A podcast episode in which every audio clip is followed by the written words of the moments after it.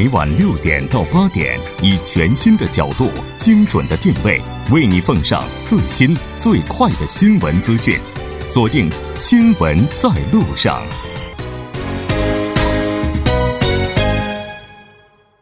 半点过后，欢迎回来，这里是正在为您直播的 TBS EFM 新闻在路上。在这里呢，首先为您插播一条公告：TBS EFM 为响应2018年平昌冬奥会和残奥会的举办，在一月二十九号到三月二十三号之间，会扩大我们的收听服务，电波呢会覆盖到平昌、江陵地区，为我们的运动员以及游客呢带来平昌冬奥会最实用的信息和最有趣的故事。如果您有计划在这段时间前往平昌，请您一定锁定我们的节目，调频一零一点。三赫兹，这里是正在为您直播的 TBS EFM 新闻在路上。广告过后马上回来。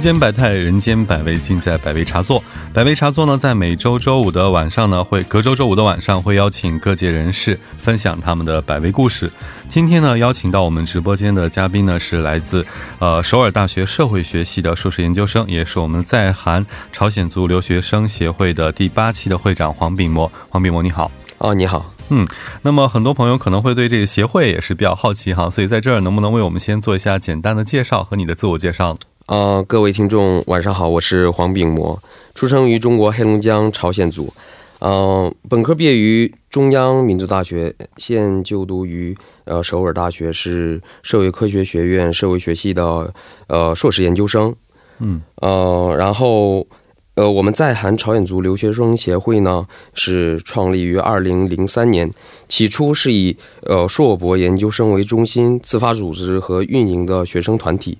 韩文直译，呃，中文就是呃朝鲜族在韩朝鲜族学生网络，嗯，Korean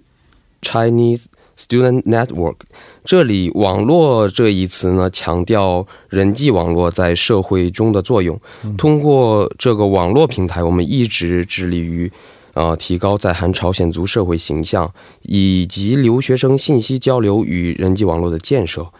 呃，以更好的发挥促进中韩友好与经济文化交流的纽带作用为主旨，秉承公益之心，开展了多种多样的活动。目前，呃，我们有六百多人的线上会员和千余人的流量，嗯，然后我们也有很多定期的活动。嗯，这些项目呢，有类似 Reading Club 的这样的一个读书会。而且我们在这个月二十四号会也有一个读书会，是关于呃拉丁语教学的这本书啊。这本书是主要讲在学学习拉丁语过程中的一些罗马的哲学和古人的哲思的一些探讨。嗯，而嗯我们在上半年和下半年呢，会各组织一呃组织一次与社会各界前辈进行的就业交流会。呃，然后还有呃研究方法论研讨会，还有周年学术论坛、学术发表会，呃，足球会、登山会等等线下活动。嗯，并且我们还积极利用了呃微信和脸书等平台，构建了留学学术和生活信息的互通平台。希望这些能为朝鲜族留学生更加拓展学术视野，呃，增进交流。呃，促进认知，呃，共同成长，呃，为他们在留学生活中添一臂之力。嗯，其实我觉得这还是蛮不错的啊。通过这个 network，通过这么一个网络，然后帮助这些在韩国的朝鲜留学生啊，朝鲜族留学生，我们来一起做一些更有意义的活动，然后来一些更精彩的生活。那其实随着韩国经济的发展，哈，越来越多的第 N 代的韩侨可能会选择来到韩半岛学习。工作和生活，那我不知道您是如何解读海外侨胞再度回潮的这种现象？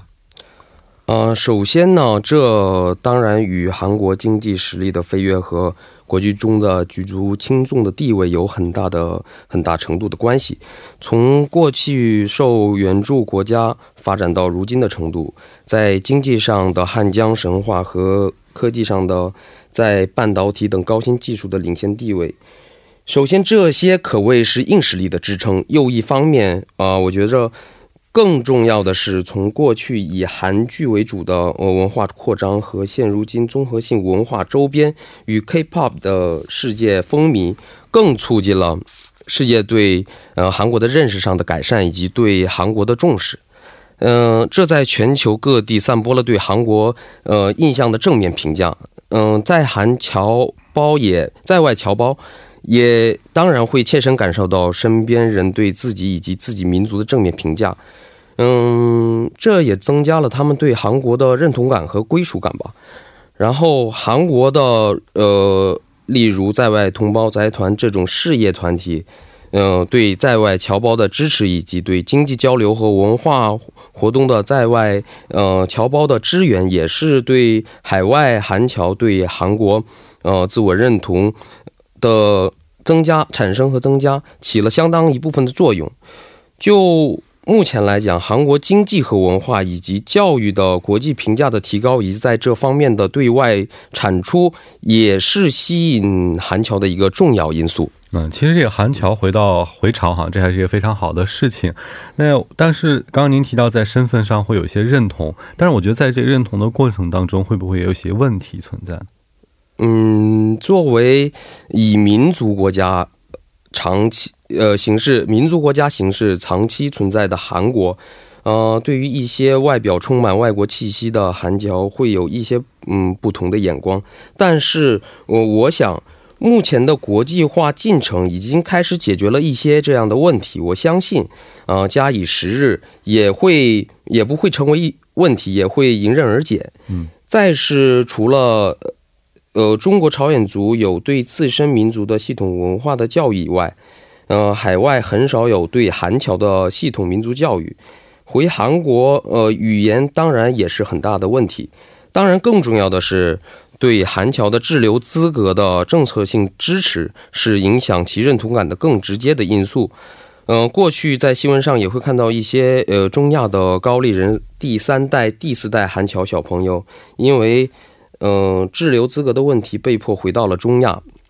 等情况，在嗯滞留资格政策上的优惠，更能促进他们民族认同感的稳定。嗯，其实刚刚您也提到过一个财团叫在外同胞财团哈，我们也了解到他们组织了一个叫做中国同胞青少年访问韩国的这么一个活动哈，不知道这个活动能不能为我们简单的介绍一下？啊，好，嗯，此次。呃，在中同胞访韩活动是由呃刚才所提到的在外同胞财团主办的，由新式团承办，分别有首尔、泉州、公州等地的日程，希望嗯让在中青少年同胞来韩增进理解、提高认识，并加深与在韩国中国同胞的凝聚力为目的的一项国际交流活动。在外同胞财团呢，嗯，是旨在维持韩侨同胞的民族连带感的同时，支持他们能在各居住国成为呃奈国家的模范成员，并且为此提供各项支援活动的呃一个呃事业团体。而且，在外同胞财团也一直面向全球，嗯。在外韩侨学生征集并发放奖学金，呃，邀请各地青少年来韩交流，以及呃资助来韩本硕博呃讲学等非常呃一些丰富的项目，而且承办这次中在中同胞访韩的新视团，则是呃。一九一三年抗日时期，由呃岛山安昌号建立的以民族独立和繁荣为目的的运动团体，嗯，并且负责此项活动的民族统一运动本部宗旨是啊民族统一和世界和平，而且他们一直致力于中韩青少年的亲善文化活动，以协同各种力力量促进南北统一交流，增加正能量的呃这样的一个运动团体。嗯，本次来访的。在中同胞都是东三省各地朝鲜族中学的呃高一高二的呃我们的师弟师妹们，呃，所以我们可以先正式以呃领队身份与他们深入交流，并且通过 K 先的平台，呃，邀请了在韩朝鲜族社会的一些精英人士，进行了一些呃一个别有声色的交流讲座等呃这么一个活动。嗯，其实 KCN 就是我们在韩朝鲜族留学生协会，对吗？那也就是说，咱们在这次活动当中还是进行了很深度的参与哈。那具体的活动内容，我相信也有的朋友会非常的好奇，能为我们介绍一下？啊，好的。嗯，从呃这项活动呢，呃是从二十二日到二十七日，呃本次活动分别走访了首尔、泉州、公州等地，呃通过各种教育和体验活动学习韩国社会历史文化，并且通过与韩国本地青少年的交流，形成了呃不少的感情和连带感。从二十一日的培训和破冰交流活动开始，又从 EBS 崔泰成讲师的三一运动。演讲中了解了本民族的历史，呃，活动还探访了首尔景福宫、呃国立现代美术馆、韩国呃韩文博物馆、新式团、呃泉州公州的韩屋等，呃，学习了历史文化，探访了南山塔、嗯蚕室乐天乐园、呃上岩洞电视主题公园，领略了故土的文化发展的图景。期间，我们 K 先的前辈导师，其中包括啊西韩大学教授。金永吉教授啊，韩国共同民主党同胞政策委员长，嗯。呃，金龙善前辈以及首尔大学入试面试官和某大型证券公司担任秘书长的前呃各个领域的朝鲜族前辈，作为人生的先识者、先行者和导师，为高中的师弟师妹们们进行了各种的呃答疑和解惑。嗯，其实作为这次活动的这个主办参与方哈，您黄会长，您应该也是全程参与了活动，对吗？那这次活动整体下来的话，带给您这边最大的感触是什么？嗯，首先啊，不仅是语言的亲近和领土的临界，本次呃在中青少年对故土的民族历史之旅，让朝鲜族孩子们和韩国当地的老师和学生打成了一片，啊，一路欢声笑语，临走之前不舍之情也泣不成声，嗯，给我的感觉就是还是毕竟是血浓于水吧，嗯。其实说到这次来韩国的这个中国侨胞，应该是属于第四代的侨胞，对吧？那根据一些网上的资料哈，一些浅薄知识了解到，这个外迁人口的，特别是移民呢，貌似从第三代开始，可以说对于这个祖籍和寻根，好像是没有那么强烈的感受哈。加上现在又是一个非常全球化的这么一个时代，您是否觉得目前这样的活动还继续是非常有必要进行的呢？嗯。啊，我本人认为是有必要的。首先，对于韩国来说，我无论在经济上还是政治上，嗯，中国朝鲜族都是天然天然的友好力量，呃，有利于韩国在潜力无限的中韩经济交流中发挥朝鲜族同胞的良性作用。呃，作为对朝交流的朝鲜族，也可发挥呃不可忽视的正面效果。并且对于朝鲜族呃青少年呃来说，对 identity 也就是自我认同的自我认同的一个自我认知过程，是一个呃呃怎么说，就是一种有点像一种宿命般的存在。嗯，通过这样的活动，呃，我们不需要让孩子们形成何种整齐划一的认同，但是，呃，至少能为让他们通过对自己民族的过去的了解，拓展他们的视野，增加他们的可利用数据。在对自我的质疑、疑问和哲思过程中，形成更好的、更独特的、更深刻的自己，呃，这样也可能让他们以后活出更好的自己。嗯，其实我觉得拓宽视野这一点还是在全球化当中非常适合的这个大潮流的一个做法哈。那其实在外同胞财团的话，包括您个人，通过这个活动，您希望得到的是一些什么样的东西？哦，我们国内的朝鲜族。呃，青少年在这个国际化的浪潮上，通过文化间的跨国交流与对自己的多元思考，我希望他们无论在哪里都能成为嗯居住地的模范成员，嗯，并且能以后对中韩友好成为一种非常嗯有益的中坚力量吧。嗯，也就是说，还是想为中韩两国的这个交流做一个使者。其实，我觉得朝鲜族本身是有很先天的优势哈，可以做搭建咱们这个中韩交流的一个桥梁。其实再来谈一个稍微严肃一点的话题哈，我们知道一七年韩国上映的电影当中，包括这个青年警察，包括犯罪都市这些，都似乎是要把这个中国侨胞塑造成一个反面的形象。那么您认为这种做法他们的原因在哪些地方？嗯，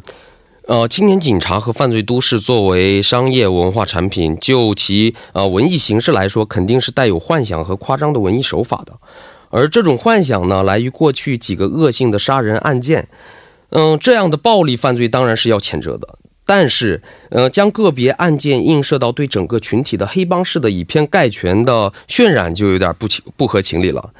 嗯，这个问题当然也来源于韩国主流社会对作为非主流群体的朝鲜族社群的信息不对称和呃信息滞后性。当然，呃，还有商业电影制作过程中对暴力幻想和想象力的局限性。所以，呃，韩国社会的就业和经济增长等问题的解决，会给国民以更大的呃多元文化体验和心理和物质空间的呃进一步加大，会让大家更进一步的了解呃朝鲜族群体，并且，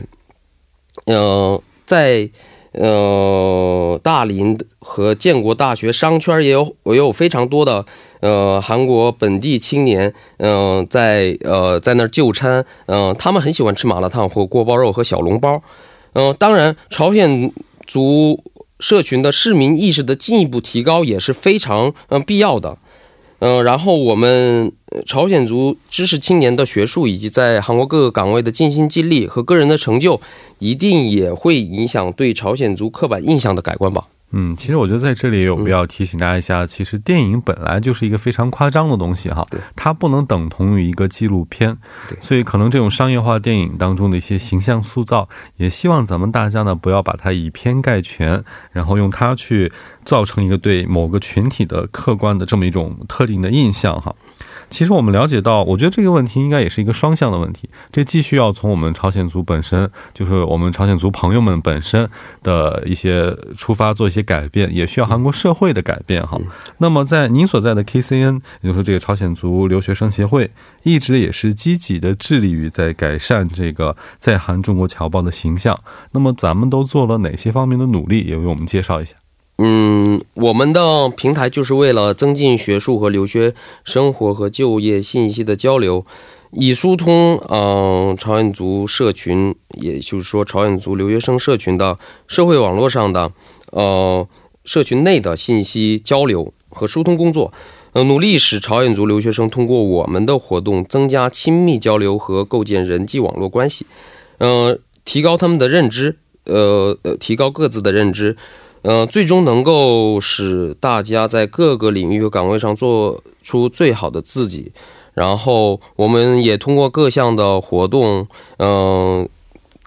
增加他们亲密关系，然后，呃，疏通他们的生活压力。然后，呃，也通过很多，呃，线下的，比如说学术交流会啊，呃，读书会这种活动，也进行一些认知和。嗯，哲学层面上的沟通，我想这是对改呃，这是对他们嗯在韩国进行一个良性生活，呃，以至于以后到就业的一个呃，能够成为一个比较嗯有帮助的一些事情。我想这些嗯，大家在各个岗位上的呃尽心尽力，呃，就是对那些呃不好的印象的一个嗯。改变的一个最大努力吧。嗯，就先努力从自身做好，然后给大家都留一个好印象。我觉得这是一个非常重要哈。其实另一方面呢，我觉得韩国社会是不是也应该做一些努力？您是怎么认为的？嗯，呃，韩国已渐渐成为呃多元社会，这是一个现实，而且社会的包容性和国际化程度也成为一个社会稳定的一个重要的指标。嗯。对来韩的朝鲜族以及呃朝鲜族社群以耐心，并帮助他们适应韩国的市民社会生活和形成相称的市民意识也是非常必要的。在这里呢，我希望韩国社会对我们朝鲜族社群，呃，以更多的耐心。和关心和包容，希望嗯形成一个更加多元、更加包容、更加开放的一个社会形象吧。嗯，其实我最后想问一下黄会长哈，您来韩国多长时间了？啊，我是二零一二年来的韩国，现在12年嗯。哦，那您最初促使您来韩国的最初的动机或者目的，您当时是怎么想的？呃，首先是我的父母都在韩国，我本身，嗯、跟韩国也有很大的渊源。我从小也呃，因为呃身体上的一些原因，所以来韩国呃看病啊，嗯、呃，这些也受到了韩国的一些呃非常友好的嗯、呃对外的一些团体的支援，进行了嗯。自身身体的治愈一些过程，所以我本身对韩国有非常好的印象。同样，嗯、韩国的教育也是呃吸引我的一个很大的一个方面。毕竟我的语言也是呃用韩语交流也是无障碍的交流，所以嗯，当、嗯、在本身就是。对韩国有一种亲近的感觉，呃，希望在韩国的一些学习和学术活动能对以后自身将来的发展，对自身多元化的理解能有帮助，这样吧。那从一二年到现在有好几年了哈，不知道您在韩国的生活过程中有没有什么困难，或者您对韩国是怎么看的呢？哦、首先，嗯、困难倒不是很多，因为 我我本身比较顺利。啊、我我本身韩韩韩语说的是，呃，韩国的地方口，啊，地方口 地方口音，所以地道的。呃，嗯。地道地方口音，所以地呃，他们都以为我是大呃大邱人，呃，然后语言交通沟流倒没有什么问题，但是呃。呃，毕竟韩国是一个呃比较呃自由发言，然后自由呃他们自由的抒发自己感情的一个社会，所以我觉得他们的激情和他们对世界的呃这种看法和呃各个角落各个声音的发出，都让我有呃很多感触，呃，然后在韩国这几年也算经历了很多事情，我也呃感觉韩国人是一个呃呃冷静激情。呃，共存的一种这种社会吧。嗯，真的非常好，也祝愿你在今后在韩国的生活能够一帆风顺哈。那也再次感谢我们的黄会长做客我们的直播间，再见。好的，谢谢。好，宋总我们黄会长，让我们一起来关注一下这一时段的天气、路况以及交通状况。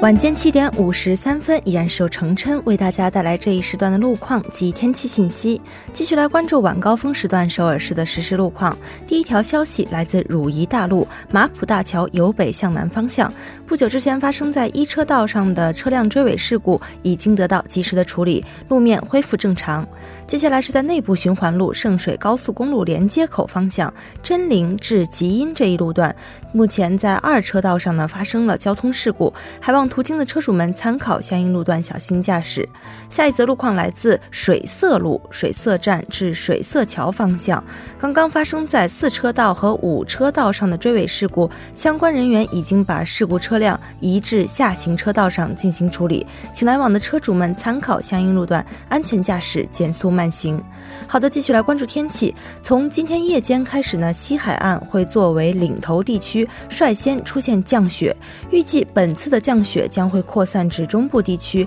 庆北西部内陆地区以及全罗道等局部地区。周末两天将迎来大风降温天气，气温再度大幅下降，北部的局部地区会跌破零下十八度。在这里要提醒各位听众朋友们，周末出行时注意防寒保暖。先来关注一下首尔市未来二十四小时的天气预报。今天夜间至明天凌晨阴转阵雪，最低气温零下九度；明天白天晴，最高气温零下五度。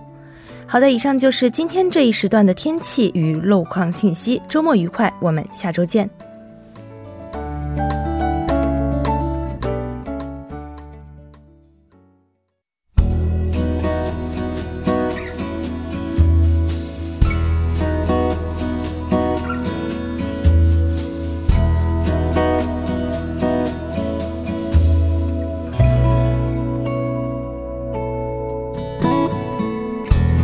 那么到这里呢，新闻在路上两个小时的节目马上就要接近尾声了。最后还是为您送上今天的结束新闻。韩国国防部一日表示。韩中双方呢，就第五批韩战中国军人的遗骸交交接仪式呢，已经达成了一致。韩方呢，将在三月二十六号与中方共同举行装殓仪式，并于二月二十八号向中方移交二十具的志愿军遗骸。那么，韩方呢，自二零一四年开始，每年都会在清明节的前夕对华移交志愿军的遗骸，今至今呢，已经成功交接了五百六十九具。国防部表示呢，将本着人道主义的精神，继续今后的移交工作和发掘工作，时刻不忘现在的和平和安定呢，是通过无数人的鲜血换来的事实，也能够让每位每位的烈士能够安息，这也是我们时刻珍惜现在和平最大的一个意义。那么到这里呢，我一周五天的代班的任务就完成了。下周开始呢，还是由我们的主播木真陪伴大家，也非常高兴，非常幸福，能陪大家每天晚上在路上听新闻。希望下次有机会继续。那么节目制作人、节目组的制作人范秀敏，作家金勇，尹月感谢您的收听。下周同一时间依然陪您在路上，我是王哲。